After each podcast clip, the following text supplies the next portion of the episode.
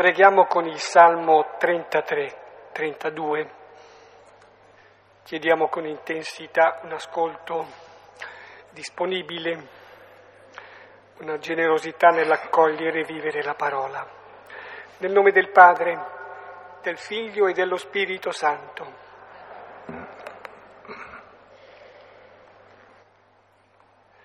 Il Signore raccoglie come in un otre le acque del mare, cioè il male lo chiude, lo domina. Il piano del Signore sussiste per sempre, i pensieri del suo cuore per tutte le generazioni. Ecco, questo allora è il motivo per cui il Salmo si introduce con l'invito a cantare al Signore un canto nuovo, perché c'è una realtà, di vita nuova, c'è una vita nuova, è la vita del risorto. Ecco, Gesù risorto è presente nella nostra esistenza, nella nostra fatica, nei nostri insuccessi anche, ed è presente però nella partecipazione del pane. Ecco, è quanto dice il brano intenso che presenteremo questa sera. Come abbiamo visto nel capitolo 20, è come Gesù è risorto è stato visto dai suoi discepoli, è stato incontrato. Ecco, c'è, stata, c'è stato il primo racconto di l'altro discepolo che vede e crede, vede i segni e crede in lui perché ama ed è l'amore il principio di ogni esperienza di relazione vera tra gli uomini e con Dio poi abbiamo visto l'incontro personale della Maddalena, che rappresentano le due caratteristiche fondamentali della fede, l'amore che trova l'incontro personale. Ecco, dopo questi due primi incontri abbiamo visto Gesù che si fa vedere ai suoi discepoli nel cenacolo. La prima volta a tutti i discepoli insieme, e dona loro il suo spirito, essi lo ricevono, ricevono anche la missione di perdonare. Per sé il Vangelo sarebbe finito lì, però mancava uno, Tommaso, come mancavamo anche noi.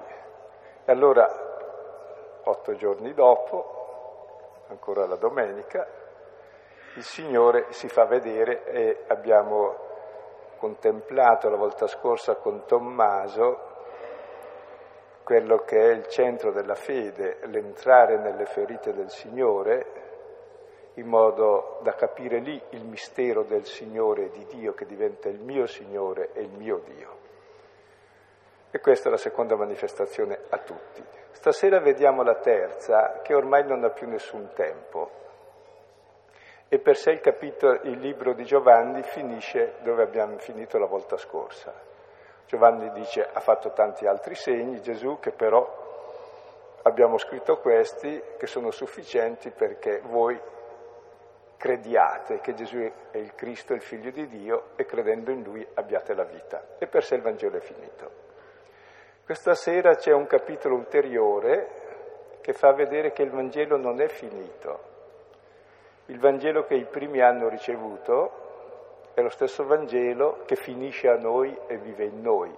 E allora questa sera ci si presenta l'esperienza che fa la comunità cristiana del risorto sempre presente in mezzo, ormai non più in quel giorno, perché noi non c'eravamo in quel giorno, che era il giorno 1, ma in ogni altro tempo che viene dopo quel giorno. Qual è il nostro incontro col risorto?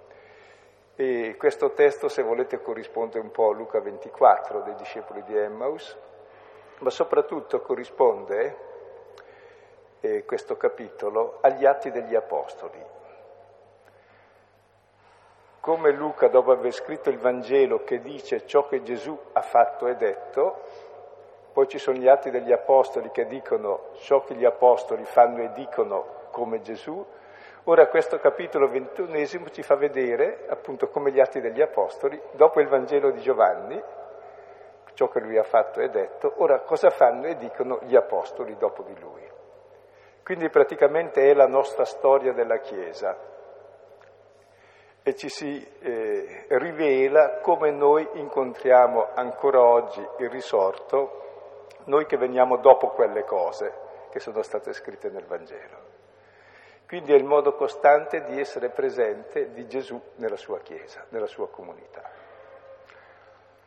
E ancora per inquadrare nel Vangelo, mentre i primi 19 capitoli del Vangelo sono, se volete, di cristologia, parlano di Gesù Cristo, fino a quando dà il suo spirito sulla croce, il capitolo ventesimo è di pneumatologia, come gli apostoli ricevono lo spirito e vedono il Signore e sono inviati ai fratelli, questo capitolo ventunesimo è di ecclesiologia. C'è la cristologia, la vita di Cristo diventa dono dello Spirito e poi diventa comunità che vive nel dono dello Spirito la stessa vita di Gesù. Quindi ci viene riferito il profilo interiore del nostro cammino di credenti dopo quelle cose capitate allora.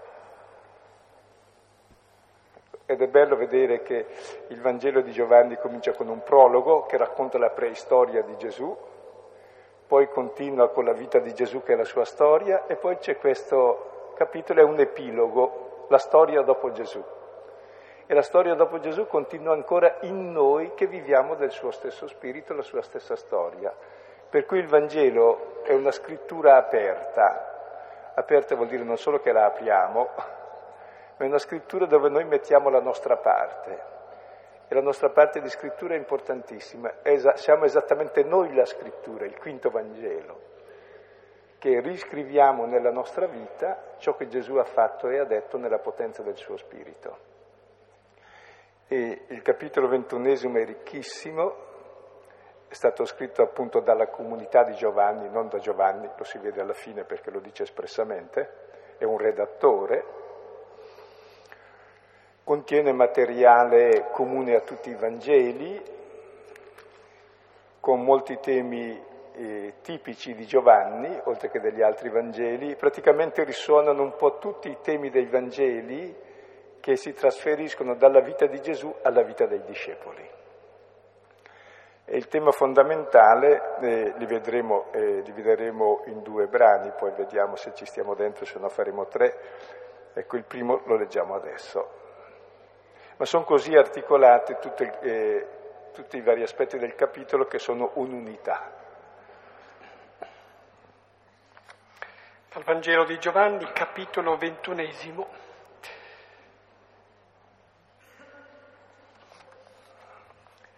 Dopo queste cose si manifestò ancora Gesù ai discepoli sul mare di Tiberiade. Ora si manifestò così. Erano insieme Simon Pietro e Tommaso, detto Didimo, e Natanaele, quello di Cana di Galilea, e quelli di Zebedeo e altri due dei suoi discepoli. Dice loro Simon Pietro, me ne vado a pescare. Gli dicono, veniamo anche noi con te. Uscirono ed entrarono nella barca e in quella notte non catturarono nulla. Ora, venendo già l'alba, Gesù stette sul litorale, tuttavia non sapevano i discepoli che è Gesù. Allora dice loro Gesù, figlioli, avete qualcosa di companatico? Gli risposero, no. Ora egli dice loro, gettate la rete dalla parte destra della barca. Allora gettarono e non riuscivano più a tirarla per la moltitudine di pesci. Allora quel discepolo che Gesù amava dice a Pietro, è il Signore. Allora Simon Pietro, udito che è il Signore, si cinse la veste, era infatti nudo, e si gettò nel mare. Ora gli altri discepoli vennero con la barchetta, non erano infatti lontani dalla terra, ma circa 200 cubiti, trascinando la rete dei pesci. Quando dunque discesero sulla terra, guardano braccia distesa e pesce sopra e pane. Dice loro Gesù, portate del pesce che avete catturato adesso. Allora Pietro salì e tirò la rete sulla terra piena di grandi pesci, 153. E pur essendo così tanti, non si squarciò la rete. Dice loro Gesù, venite, pranzate. Ora nessuno dei discepoli osava chiedergli, tu chi sei? Sapendo che è il Signore.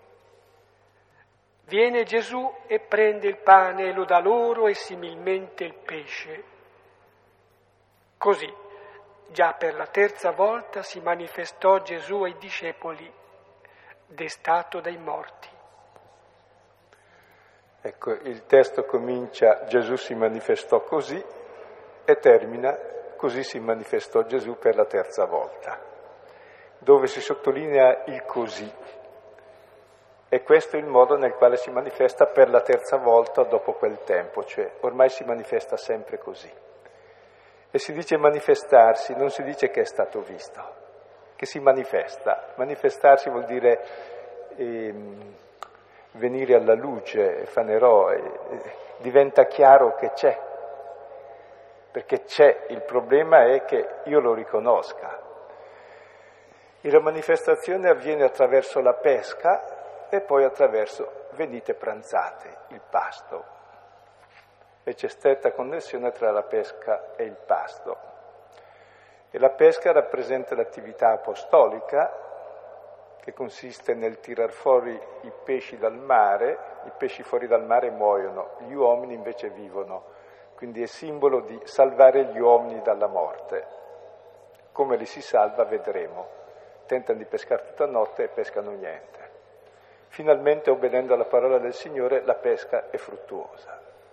153 grossi pesci, vedremo il significato. E questi pesci poi fanno parte del pasto che è l'Eucarestia. Allora come è presente il Signore dopo quel tempo? Ancora la terza volta, ancora ogni volta, ancora sempre? È presente nella missione verso i fratelli, in obbedienza alla sua parola, che rende fecondo il tuo ministero, il tuo approccio ai fratelli, davvero li fa figli di Dio, li pesca dalla morte e quindi nel pane, nel pasto comune, dove si vive la memoria della passione del Signore non, non come semplice celebrazione, ma come punto d'arrivo di tutta l'esistenza cristiana e punto di partenza di ogni attività cristiana. E il testo è molto bello e non si svolge più la sera nel cenacolo, ricordate gli altri precedenti si svolge all'aperto, non più a Gerusalemme, ma sul mare di Tiberiade, nome pagano, quindi in faccia a tutte le genti, ed è un tempo senza tempo, ed è al passaggio tra l'alba e il giorno, tra la notte e il giorno. E siamo sempre in questo tempo noi, tra la notte e il giorno, e viene giorno quando ascoltiamo la sua parola. Allora viene per noi la luce e la nostra vita diventa feconda. E Gesù dove sta? Gesù sta a terra, noi stiamo in mare. Il mare è il simbolo del male, della burrasca, dell'andare a fondo, e l'incontro avviene sulla riva, dove gli apostoli vanno e vengono di continuo per pescare gli uomini e portarli a terra, cioè alla salvezza. Quindi viviamo ormai al bordo tra la notte e il giorno e al bordo tra la terra e il mare. Ed è il simbolo della nostra vita quotidiana, dove il nostro scopo è passare dalla notte al giorno e uscire dall'abisso, dalla morte e arrivare sulla terra. Comunque tutto si svolge sempre sulla riva e sulla soglia tra la notte e il giorno, cioè all'alba. Questo ogni giorno, per sempre. E possiamo vedere adesso il testo, leggendolo anche velocemente perché è lungo, ma evidenziando gli aspetti fondamentali. Dopo queste cose si manifestò ancora Gesù ai discepoli sul mare di Tiberiade, ora si manifestò così.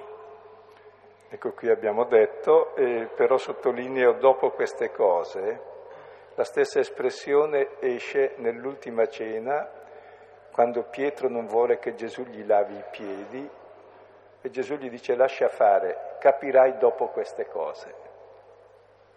Quando Gesù ci avrà lavato i piedi, avrà dato la vita per noi, dopo queste cose capiremo cosa lui ha fatto.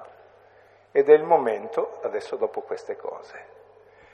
Poi questo dopo, queste cose, suppone un prima, dopo suppone il prima. E il prima è esattamente quel che c'era prima. Cosa c'era prima, quando si è manifestato Gesù? C'era il giorno uno, si diceva, che è il principio della creazione.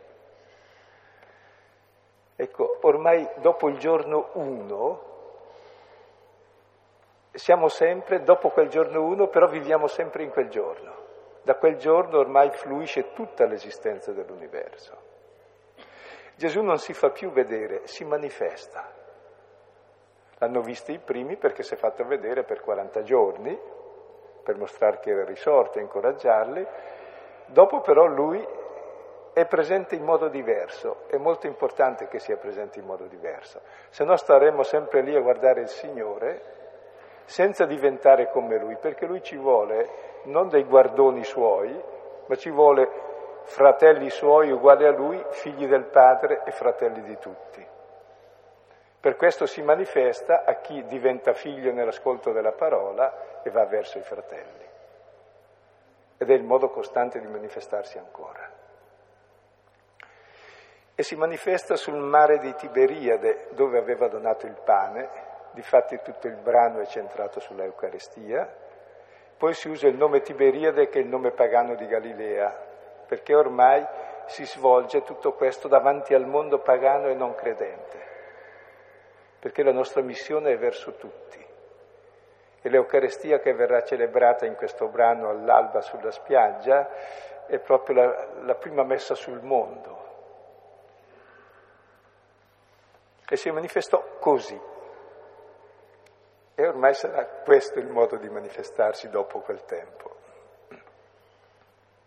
Erano insieme Simon Pietro e Tommaso, detto Didimo, e Natanaele, quello di Cana di Galilea, e quelli di Zebedeo, e altri due dei suoi discepoli. Dice loro Simon Pietro, me ne vado a pescare. Gli dicono, veniamo anche noi con te. Uscirono ed entrarono nella barca e in quella notte non catturarono nulla. Ecco, vediamo cosa fanno gli apostoli. Innanzitutto, se notate, sono sette, non i dodici. E come ben sapete, sette è di più di dodici. 12 rappresenta le 12 tribù di Israele, il popolo di Israele, 7 rappresenta l'universalità, tutto il mondo, i popoli pagani. Tante volte i numeri giocano scherzi, come chi fa i conti falsati, ma 7 rappresenta tutto. E allora sono sette per indicare che ormai non c'è più solo la missione dei dodici al popolo di Israele, ma questo ormai si amplia attraverso questi sette all'universo e si nomina prima Simon Pietro, che avrà un ruolo di preminenza in tutto il capitolo e tra l'altro uno dei temi fondamentali che usciranno dichiaratamente la prossima volta sarà il rapporto tra Simon Pietro, che rappresenta l'istituzione nella Chiesa, nella comunità, cosa importantissima perché eh, vedremo la funzione che ha l'istituzione, e l'aspetto più carismatico rappresentato dall'altro discepolo. Sembrano due aspetti un po' inconciliabili, uno è più conservatore, più attento appunto alle strutture, l'altro è più attento alle persone, più creativo e più libero. In questo racconto si troverà la conciliazione tra i due aspetti che devono coesistere sempre, come il recipiente e il contenuto. Senza recipiente non ci sta il contenuto e senza contenuto è inutile il recipiente. E vedremo come Pietro verrà legittimato nel suo ruolo di pastore in quanto uno che ama. Quindi anche lui riconoscerà il primato dell'amore e la Chiesa è l'unica istituzione che è nata per dare agli uomini la libertà di amare il prossimo. Quindi ha come fine la libertà di amare. E contemporaneamente si sottolineerà che il discepolo che ama, il discepolo prediletto, resterà testimone perenne nella Chiesa fino alla fine del mondo. Quindi sono due aspetti ineliminabili, sia di chi ha, se volete, il primato, e vedremo che tipo di primato è, sia il carismatico Giovanni, che ha un altro primato, che è quello dell'amore, ma che non è solo suo, e ricordare anche a Pietro e a tutti che senza amore tutto è nulla. Quindi vanno sempre congiunti insieme i due aspetti. Se manca uno dei due non funziona. E Pietro l'abbiamo visto all'inizio, uno dei primi che ha seguito Gesù. Nel capitolo 13 è quello che domanda chi è il traditore, a Giovanni. Il suo destino si intreccia sempre con Giovanni e in questo capitolo trova la soluzione. Poi dice di essere disposto a morire per Gesù, tira fuori la spada nell'orto di, nel giardino per difenderlo, lo segue nella casa di Anna per vedere come va e lì lo rinnega. Tommaso detto Didimo l'abbiamo visto la volta scorsa, è il nostro gemello, che era disposto a morire a fianco di Gesù, non per Gesù, ma non con Gesù, a fianco di Gesù e aveva chiesto a Gesù dove vai e Gesù gli aveva detto io sono la via, la verità e la vita, dove vado? E guarda me, sa già dove si arriva. E abbiamo visto il suo punto d'arrivo la volta scorsa, è proprio guardando Gesù che vede la via, sono le ferite di Dio, la via della verità che è l'amore di Dio che ci dà la vita. Poi Natanaele è il primo dei chiamati che dice cosa può venire di buono da Nazareth, che quindi non crede, risolve i suoi dubbi ed è di Cana di Galilea, si richiama Cana di Galilea, richiama il primo segno di Gesù dove si manifestò nella sua gloria, come anche qui. Poi quelli di Zebedeo, è l'unica volta che Giovanni usa questa espressione, sappiamo che sono già come Giovanni, Secondo la tradizione Giovanni è l'autore del Vangelo. Poi altri due discepoli, ma perché non dice il nome? Li aggiunge per far contorno e fare il numero sette che è importante? E probabilmente questi altri due, innanzitutto è inutile cercare il nome perché non lo dice, quindi non hanno nome. Ma vuol dire che oltre questi ce n'è altri che sono altri, come il discepolo altro, come Giovanni, che hanno capito l'amore del Signore, e sono due, non uno. Quindi questi altri due rappresentano tutti noi che come i primi compiremo la stessa missione, perché abbiamo capito l'amore del Signore e diventiamo altri, anche noi, come il discepolo amato. E sono sette appunto perché sette rappresenta la totalità e perché appunto ormai il messaggio di riconciliazione e di pace è rivolto alla totalità degli uomini, che sarà raffigurata anche dai 153 pesci, vedremo. E Pietro dice me ne vado a pescare. Il termine me ne vado lo riserva Gesù quando va in croce, quando muore e dice me ne vado al Padre.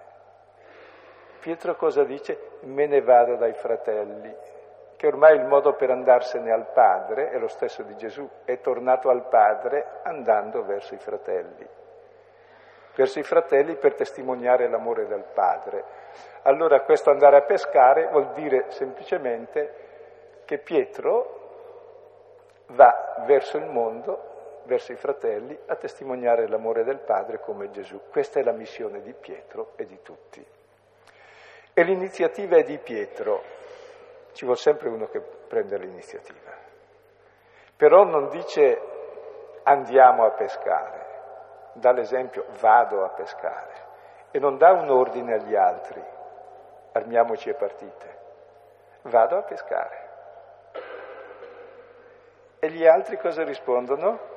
Veniamo anche noi con te. Gli altri non è che sono sudditi di Pietro, sono in comunione con Pietro e liberamente mossi dallo stesso spirito vanno con lui a fare la stessa missione.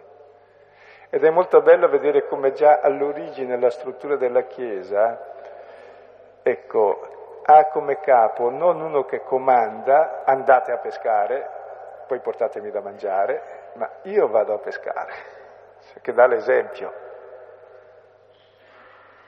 E gli altri liberamente, mossi dallo stesso spirito e in comunione con lui, compiono la stessa opera, che è tutta un'altra concezione rispetto a c'è il capo che comanda e gli altri sudditi, tutti obbedienti o disobbedienti, eh, dipende, comunque sono obbedienti a malapena, in attesa di far fuori il capo e diventare loro capi. E invece no, Pietro dà il buon esempio e va. E il suo primato è questo. E gli altri liberamente in comunione con lui. E Pietro sarà il principio stesso della comunione, vedremo, che tira la rete, la vedremo dopo. Entrano nella barca e in quella notte non catturarono nulla. Sono in comunione tra loro. Pietro dà il buon esempio, gli altri sono in comunione con lui, vanno volentieri, pescano nulla. E sì che si sono dati tanto da fare, con perizia, e hanno sentito bene quel che Gesù diceva. Cosa vuol dire? Se pur stando in comunione tra noi, facendo il suo lavoro, non c'è nessun frutto, vuol dire una cosa molto semplice, che non basta la comunione tra noi. Il tralcio, se non sta unito alla vite, non porta frutto. È la nostra comunione con Lui che crea la comunione con noi tra di noi. Allora diventa feconda. Se è semplice comunione tra noi per tenerci caldo e per sentirci importanti e potenti, non peschiamo nulla. Ed è importante che ci sia questo fallimento perché lo sperimentiamo tutto, che lavoriamo con tante analisi, con tante indagini, con tanta perizia, con tanti accorgimenti, risultato nullo. Eppure cosa ci manca? È essenziale questo riferimento, questo legame, questa unione con, eh, per stare al paragone della vite e i tralci, con la vite da parte del tralcio. Però credo che sia anche da sottolineare il fatto che il cammino di fede di base è comunitario e nasce anche un po' da imitazione mi riferisco ad espressioni che sono tipiche di Paolo, quasi c'è un fatto mimetico, non di plagio, non di comando, ma vedendo si comprende, si è sollecitati, si serve di quello il Signore anche. Ora, venendo già l'alba, Gesù stette sul litorale Tuttavia non sapevano i discepoli che è Gesù. Allora dice loro Gesù, figlioli, avete qualcosa di companatico? Gli risposero, no. Ora egli dice loro, gettate la rete dalla parte destra della barca. Allora gettarono e non riuscivano più a tirarla per la moltitudine di pesci. Ecco, questo brano rappresenta il passaggio dalla notte al giorno, dalla morte alla vita, dell'infecondità alla fecondità. E come avviene questo? Che innanzitutto venendo l'alba, Gesù stette sulla riva. Quando è che viene l'alba?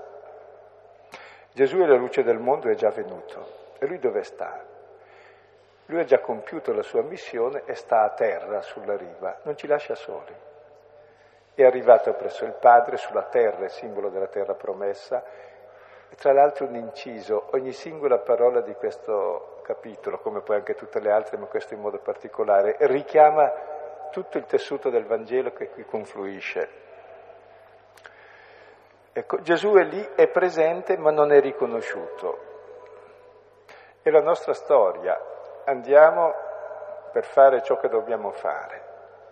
Crediamo nel Signore, lo amiamo, siamo in comunione con gli altri. Come mai non c'è risultato? Gesù dov'è? Il Signore dov'è? Ci ha abbandonati? No, lui è presente, sta sulla riva, è già arrivato, ma è presente a noi, ma noi non lo riconosciamo. Lo riconosciamo attraverso una parola, e la parola è figlioli. Prima una domanda, avete qualcosa di companatico? Li chiama figlioli e questo termine viene fuori solo due volte in Giovanni. La prima è quando si parla del figlio del centurione che sta per morire. E la seconda quando si parla della donna eh, che è in pianto per le doglie del parto, ma poi giuisce perché è nato un uomo nuovo. Ecco, in questo brano vediamo la guarigione della comunità che è appena nata, guarigione da quella malattia mortale che vedremo qual è, e c'è la nascita della Chiesa come l'uomo nuovo. Avete qualcosa di companatico? Il pane, vedremo dopo, c'è già, il pane è già dato, è il figlio che ha dato se stesso per la vita del mondo. C'è un companatico da aggiungere al pane, quello lo possiamo mettere solo noi. E cos'è questo companatico? Anche l'Eucarestia non è semplicemente che facciamo memoria di ciò che il Signore ha fatto per noi, beato Lui e tutto è risolto. Nell'Eucarestia c'è un companatico. Il companatico dell'Eucarestia siamo noi stessi che rispondiamo al suo amore con l'amore e questo dipende solo da noi, se no non mangiamo l'Eucarestia. Quindi questo companatico è esattamente ciò che i discepoli fanno, come Gesù è con Gesù, amando i fratelli come lui ha amato loro. E questo companatico sarebbe il frutto della pesca, cioè se tu ami gli altri, li guadagni, li conquisti all'amore e questo diventa il companatico. I fratelli sono il companatico del figlio si aggiungono al figlio, che è il primo pane di vita? La risposta è semplice, no, molto secco. Senza commenti, tutti insieme in coro, tutti e sette, no.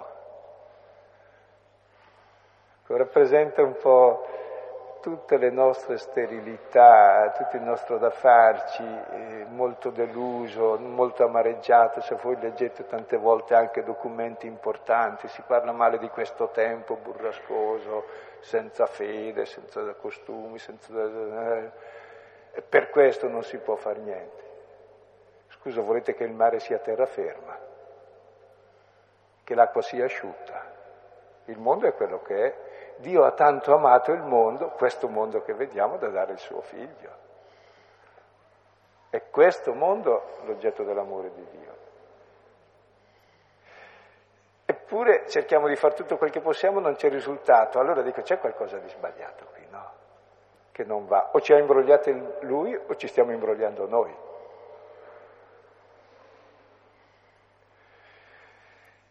Ora la risposta, gettate la rete dalla parte destra.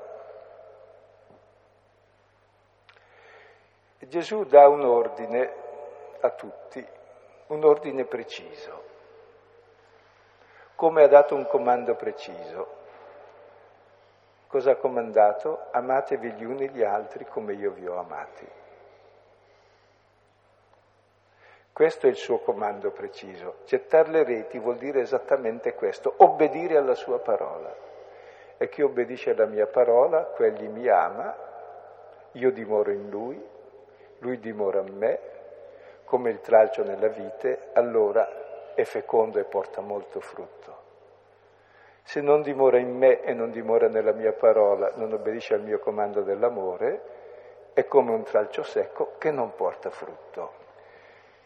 Quindi il centro della nostra missione, del nostro essere testimoni di Gesù, consiste esattamente nell'obbedire al suo comando, che è il comando dell'amore del prossimo.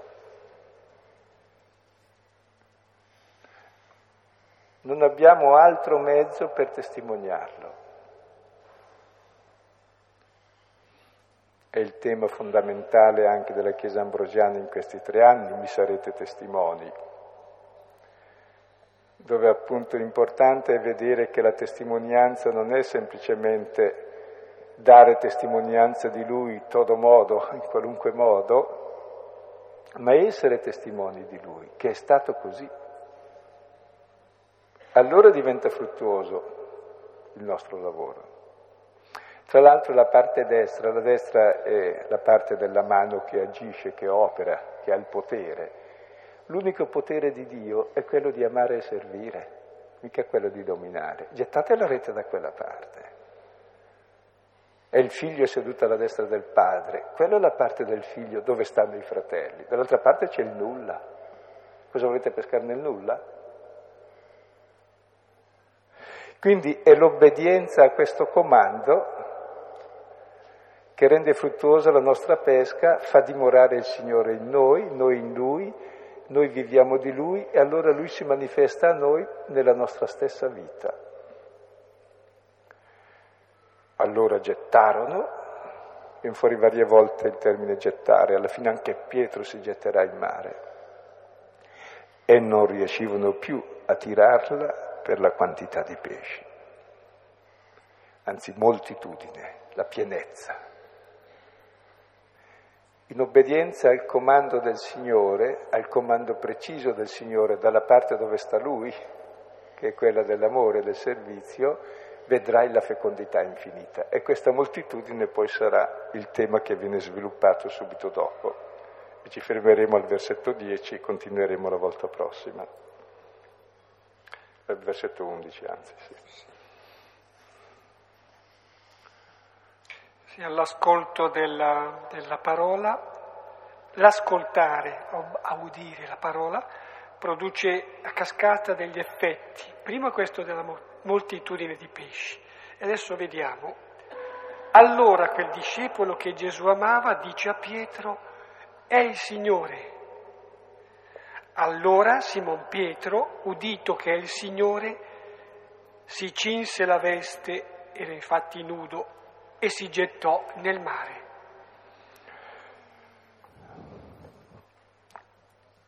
Il primo che riconosce il Signore è ancora il discepolo che Gesù amava. Cioè per conoscere chi è il Signore devi conoscere il suo amore per te allora conosci il Signore, lo conosci perché lo ami anche tu se conosci il suo amore. Quindi il discepolo che Gesù amava vede e dice è il Signore e indica a Pietro e a tutti dove sta il Signore e chi è il Signore. Difatti è solo l'amore che ci fa capire dove sta il Signore e chi è il Signore. L'amore è la via migliore dice Paolo nella lettera ai Corinzi, tant'è vero che senza amore tutto è nulla, tutto vale nulla. E con l'amore anche le piccole cose sono tutto, sono il Signore presente. E lui il primo lo intuisce e lo indica. Pietro però è il primo, come al solito, come Giovanni è il primo che arriva al sepolcro, Pietro è il primo che entra. E come Pietro era entrato nel sepolcro, ora si getta in mare. E questa scena di Pietro nudo che si getta in mare, prima era nudo, si getta in mare, poi la veste, poi sale dal mare, è una scena battesimale. La nudità, l'acqua, la veste, l'immergersi nel mare, il risalire. Cioè praticamente qui verrà il battesimo di Pietro, vedremo nel seguito del testo. Una cosa strana faccio notare. Pietro si cinse la veste, vi richiama qualcosa? Gesù che si cinse la veste per lavargli i piedi, dove il mare era quel catino d'acqua. Gesù che serve quel mare che annegherà lui nella morte, il suo battesimo, che ha dato la vita per amore.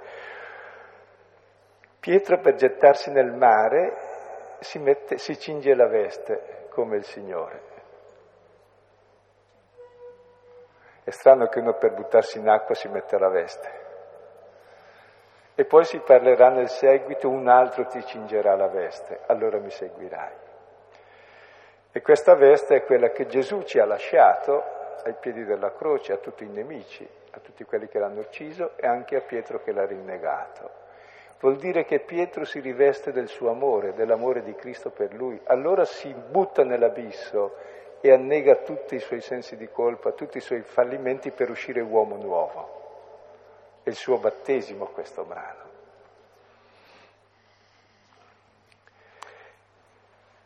Ora gli altri discepoli vennero con la barchetta, non erano infatti lontani dalla terra, ma circa 200 cubiti, trascinando la rete dei pesci. Quando dunque discesero sulla terra, guardano brace distesa e pesce sopra e pane. Dice loro Gesù, portate del pesce che avete catturato adesso. Ecco, ci fermeremo qui magari stasera e poi continueremo la volta prossima. Mentre Pietro è in mare, poi salirà a terra, gli altri trascinano la barca, anzi la barchetta. E nel brano parallelo, Luca 5, ha un brano molto simile, probabilmente la stessa tradizione variata, si parla di due barche. In Pietro diventa una, ci tiene molto all'unità. Così parla di rete che raccoglie tutti i pesci insieme, che rappresentano tutta l'umanità, che viene in rete, in comunione tra di loro. E anche la rete è una sola, nominata quattro volte che è simbolo cosmico, che abbraccia le quattro direzioni dell'universo. Cioè attraverso questa pesca tutti gli uomini sono in rete tra di loro, in comunione, libera di amore, e la barca è unica ed è sempre una barchetta, non un transatlantico. C'è una differenza. Così come la comunione tra le persone non sarà mai un'omologazione, tant'è vero che c'è la distinzione originaria, subito, sempre che si intreccia in tutto il testo, tra Pietro, l'istituzione, e Giovanni, che rappresenta l'amore e la libertà. Cioè le due cose vanno sempre coniugate insieme, dove ognuno è persona distinta, diversa dall'altra, dove si può stare tutti insieme in rete perché? Perché si rispetta ogni diversità e ogni persona. Altrimenti non siamo in rete ma abbiamo mangiato tutto e tutti e viene fuori un tipo di globalizzazione che è un cannibalismo universale. E invece c'è un altro modo di stare tutti insieme e Gesù aveva pregato il Padre che tutti fossero uno, uno nell'amore, e l'amore fa sì che si è uno nella differenza ciascuno e nel rispetto totale dell'altro. Ecco allora che loro tirano sulla barchetta questa rete piena di pesci ed erano lontani eh, dalla, dalla riva 200 cubiti. Quanto distiamo dalla riva? La riva indica il luogo della salvezza. Il mare è il luogo dove si muore affogati. Quanto distiamo sempre dalla riva? 200 cubiti. Questo 200 richiama in Giovanni i 200 danari che erano necessari per sfamare la folla. Cioè la nostra distanza della salvezza è il costo del pane che è dato gratuitamente. La nostra distanza dalla riva della salvezza è il costo dell'amore, il pane gratuito, che ha il suo prezzo.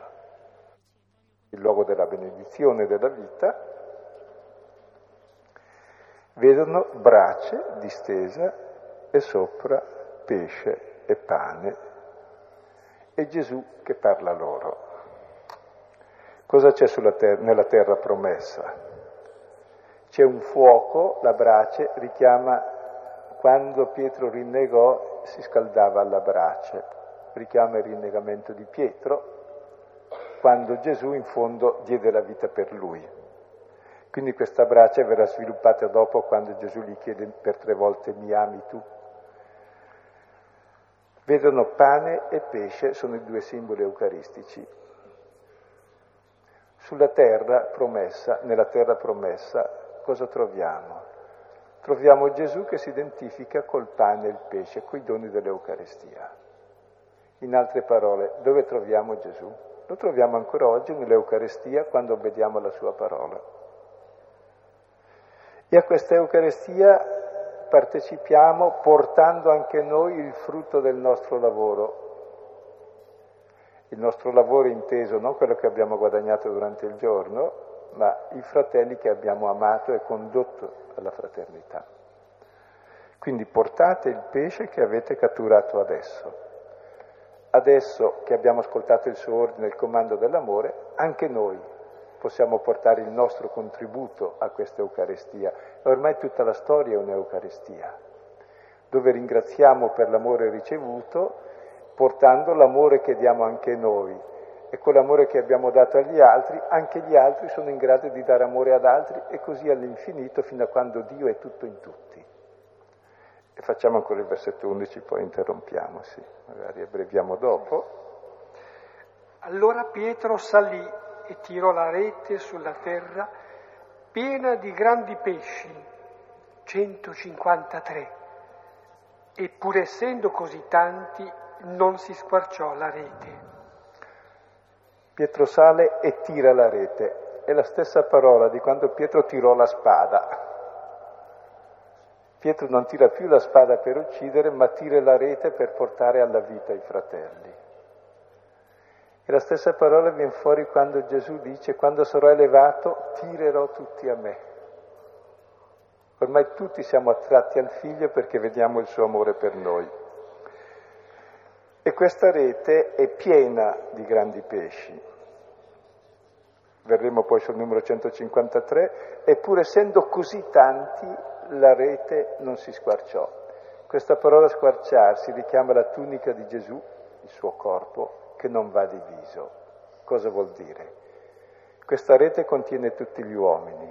Se noi ci dividiamo tra noi, dividiamo il corpo del figlio. E questa rete non va mai rotta. Dobbiamo sempre essere in comunione e in amore con tutti. E questi pesci quanto sono? 153, state lì a contarli. Cosa vorrà dire 153? Sono state fatte infinite ipotesi e credo che Giovanni o chi per lui, perché siamo il capitolo successivo, ma è probabile che sia tradizione sua, si è divertito a lasciare spazio alla fantasia. Certamente aveva in mente qualcosa e Gerolamo dice, ma questo nel commento di Ezechiele viene fuori che 153 erano le razze di pesci, di tutti i pesci, quindi vuol dire la totalità degli uomini sono salvati. Tra l'altro tutte le interpretazioni si aggirano su questa totalità degli uomini. Agostino dice che 153 è la somma di tutte le cifre da 1 a 17, viene fuori poi un triangolo perfetto dove fa altre elucubrazioni su questo triangolo perfetto, però aggiunge anche un'altra cosa, che 17 è 10 più 7. 10 richiama il decalogo, la legge, e 7 i doni dello Spirito. Ora dice finalmente tutti gli uomini, tutti i pesci, 17, possono vivere la legge, il comando dell'amore, grazie al dono dello Spirito.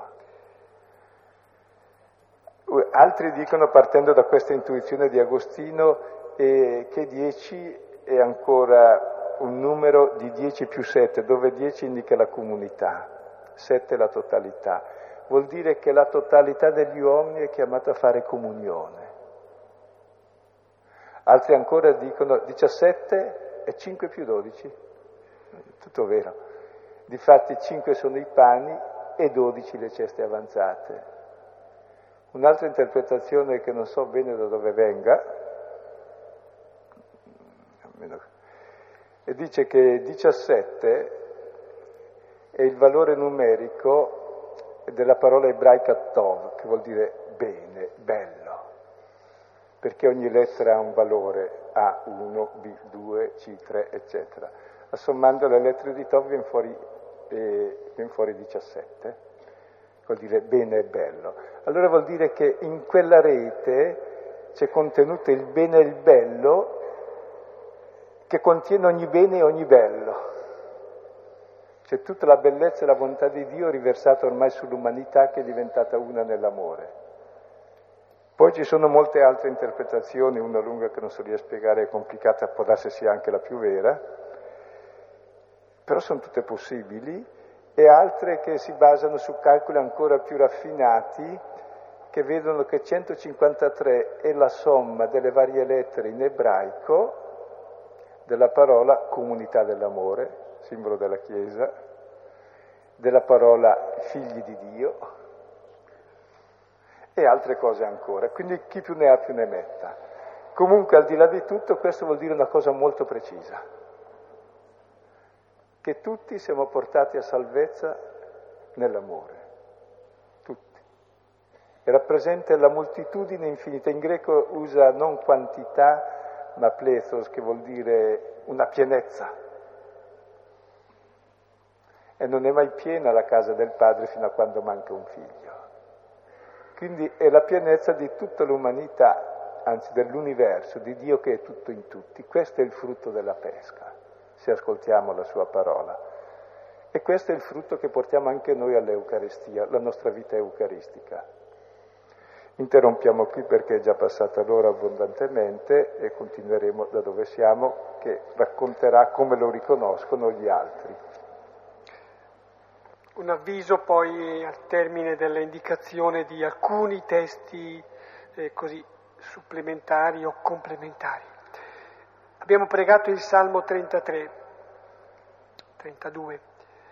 Dal Vangelo di Giovanni utilmente il capitolo tredicesimo, in particolare del capitolo tredicesimo, versetti 31-38.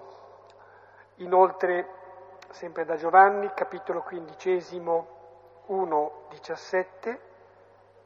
Da ultimo, Prima Corinti 12, versetto primo, fino a 13, capitolo tredicesimo, versetto tredicesimo. Dunque l'avviso è che la volta prossima, lunedì prossima, eh, non, non, ci troviamo. Vediamo.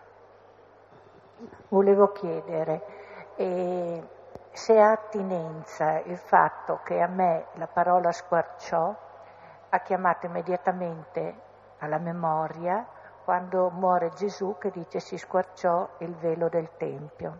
Può avere attinenza. È la stessa parola che però Giovanni non usa perché invece del velo del Tempio si squarciò il fianco, si aprì il fianco, sì. Comunque è la stessa parola che è la stessa radice di scisma, schisma, schizzo, cioè il dividersi. Quindi la divisione è il massimo male, è il dividere il corpo di Cristo, è l'uccisione di Cristo, il dividersi dagli altri. Cioè in altre parole il dividermi del fratello è l'uccisione del figlio e del padre Sì, mentre invece nel Vangelo, nel sinottico dove si dice che si squarcia il velo, è positivo, vuol dire che cessa quella separatezza che c'era tra Dio e noi. Una risonanza quando i discepoli dicono a Pietro veniamo anche noi con te. Mi è subito venuto in mente il Signore da chi andremo. Non so che attinenza ci sia, ma mi sembra che possa esserci.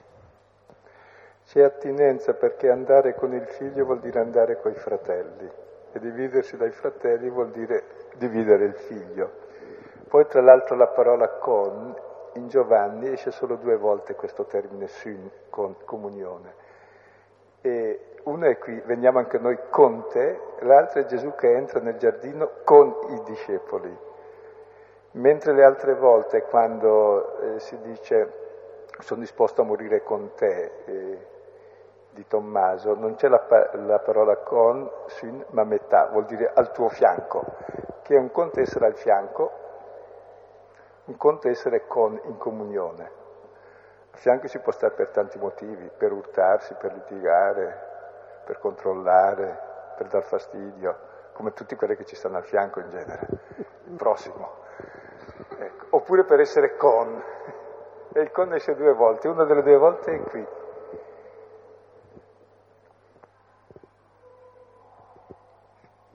E di fatti in croce è morto. Aspetta un istante che così possiamo sentire tutti. Eh? Eccola. Cioè, mi sembra strano che il padre e il figlio che noi divinizziamo e comunque consideriamo tutto praticamente siano talmente fragili che eh, nel momento in cui siamo divisi non ci sono più. allora la nostra fede dove va a finire? A se, finire se mi basta avere un nemico accanto No. perché sparisca il padre e sparisca il figlio, allora fe- siamo fritti tutti quanti. Esatto. Perché la- Satana, sì, occhi per sì, lui, si può sì, sì, introdurre è chiaro, è chiaro a noi. È sparita la nostra fede perché È sparito chiarissimo quel che ha detto, adesso spiego. La nostra fede trova finalmente il suo posto giusto. La mia fede è che Dio è Padre e Gesù è il Figlio. Se mi separo dal fratello, io davvero metto in croce il Figlio e mi separo dal Padre, è come ucciderlo per me. Sì, ma se il fratello si, si separa da me, che, che facciamo noi? Noi siamo indifesi allora. Cioè, se io non mi separo dal fratello, ma il fratello si separa da Avrà me. i suoi giusti motivi. Sì, Devo ma- pensare, dire, quindi, ma non, mi se- noi quindi non mi separerò da lui, ecco. Ho capito, ma, ma allora Ah, noi però, per sì. noi, per, cioè, Sì. praticamente Dio muore solo per chi si separa Sì. o muore anche per chi non si separa? Il, si- il Signore starà in croce fino alla fine del mondo e fino a quando noi saremo separati tra noi. Se noi comprendessimo questo, comprendiamo cos'è la fede cristiana e chi è Dio, che è amore e non può tollerare la divisione, se no facciamo di Dio il paravento di tutte le nostre buone e pie intenzioni e delle nostre prevaricazioni anche. Invece Dio è amore, ogni atto contro l'amore è davvero la ferita aperta di Dio e la morte in croce di Cristo che continua nei fratelli che muoiono. Adesso ci sono miliardi di uomini che muoiono per le nostre bombe, per le nostre ingiustizie. Quelli sono Cristo, realmente, e uccidiamo il Cristo. Domandiamo dov'è il Signore? Ogni volta che l'hai fatto uno di questi l'hai fatto a me. E dico allora, con questa coscienza capisco dov'è il Signore e ripongo la mia fede al posto giusto, che Dio è amore e mi prendo la mia responsabilità che è grossa, però senza farne tragedie perché lo facciamo questo.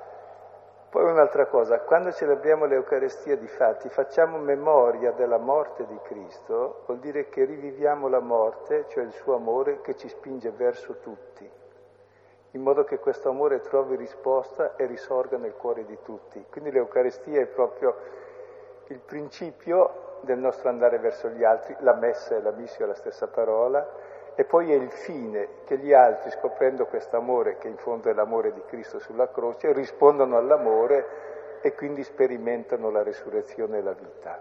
E quindi noi stessi passiamo dalla morte alla vita quando amiamo i fratelli. E allora Cristo risorge in noi. E fino a quando non è risorto in tutti, muore ancora.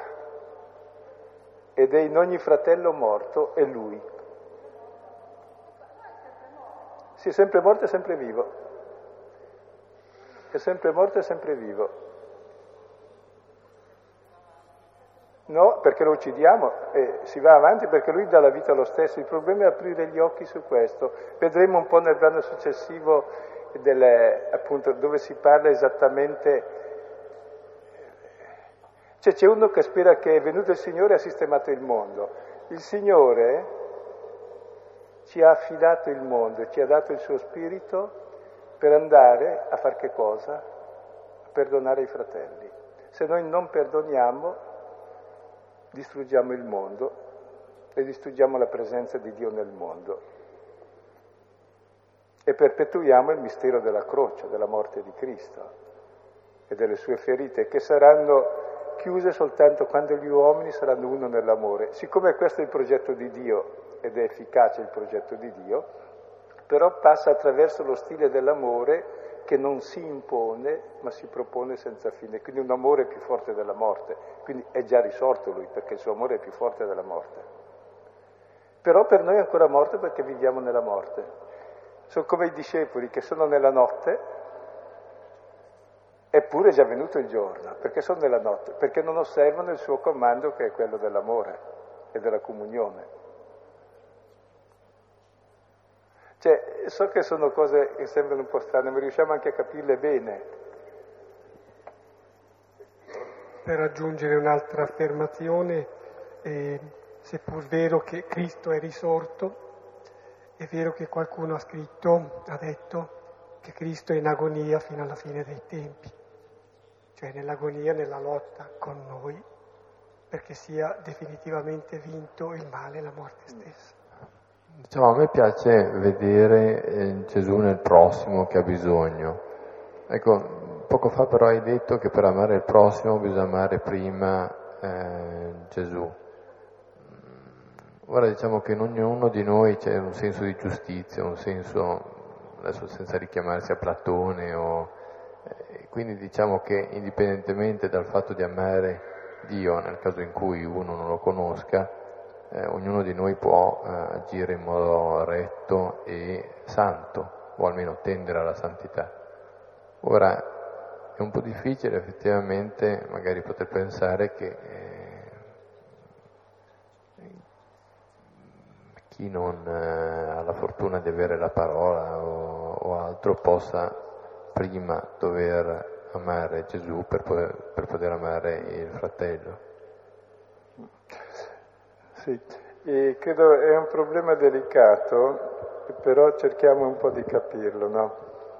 Che è vero che noi siamo programmati per amare, per il bene, e quindi chi ama, anzi, se noi amassimo, e Cristo non occorre neanche che muoia in croce, siamo già salvi. Il problema è che non riusciamo ad amare, se non a una condizione, che scopriamo come siamo amati quindi il problema non è neanche amare Gesù, è il discepolo che Gesù amava, cioè che era amato da Gesù, che capisce chi è il Signore. Spiego, solo se capisco di essere amato, allora posso amarmi e amare. Prima ho il desiderio di amare ma non ci riesco, perché posso amare solo se sono amato. È solo Dio che è amato all'infinito, perché amore amante è amato all'infinito, che può esporsi senza perché è la sorgente dell'amore. Noi, limitati come siamo, avvertiamo la contraddizione, la scissione interna tra il voler amare, che tutti lo vogliamo, eppure la resistenza. La sperimenta anche Paolo. Approvo il bene e non lo faccio, detesto il male e lo faccio. Oddio, sono proprio disperato. Invece questa divisione, e la avvertiamo tutti questa divisione, è la divisione proprio del diavolo, diabolica, che ci divide da ciò che siamo in realtà. E la guarigione da questa scissione viene solo dall'esperienza dell'essere amati.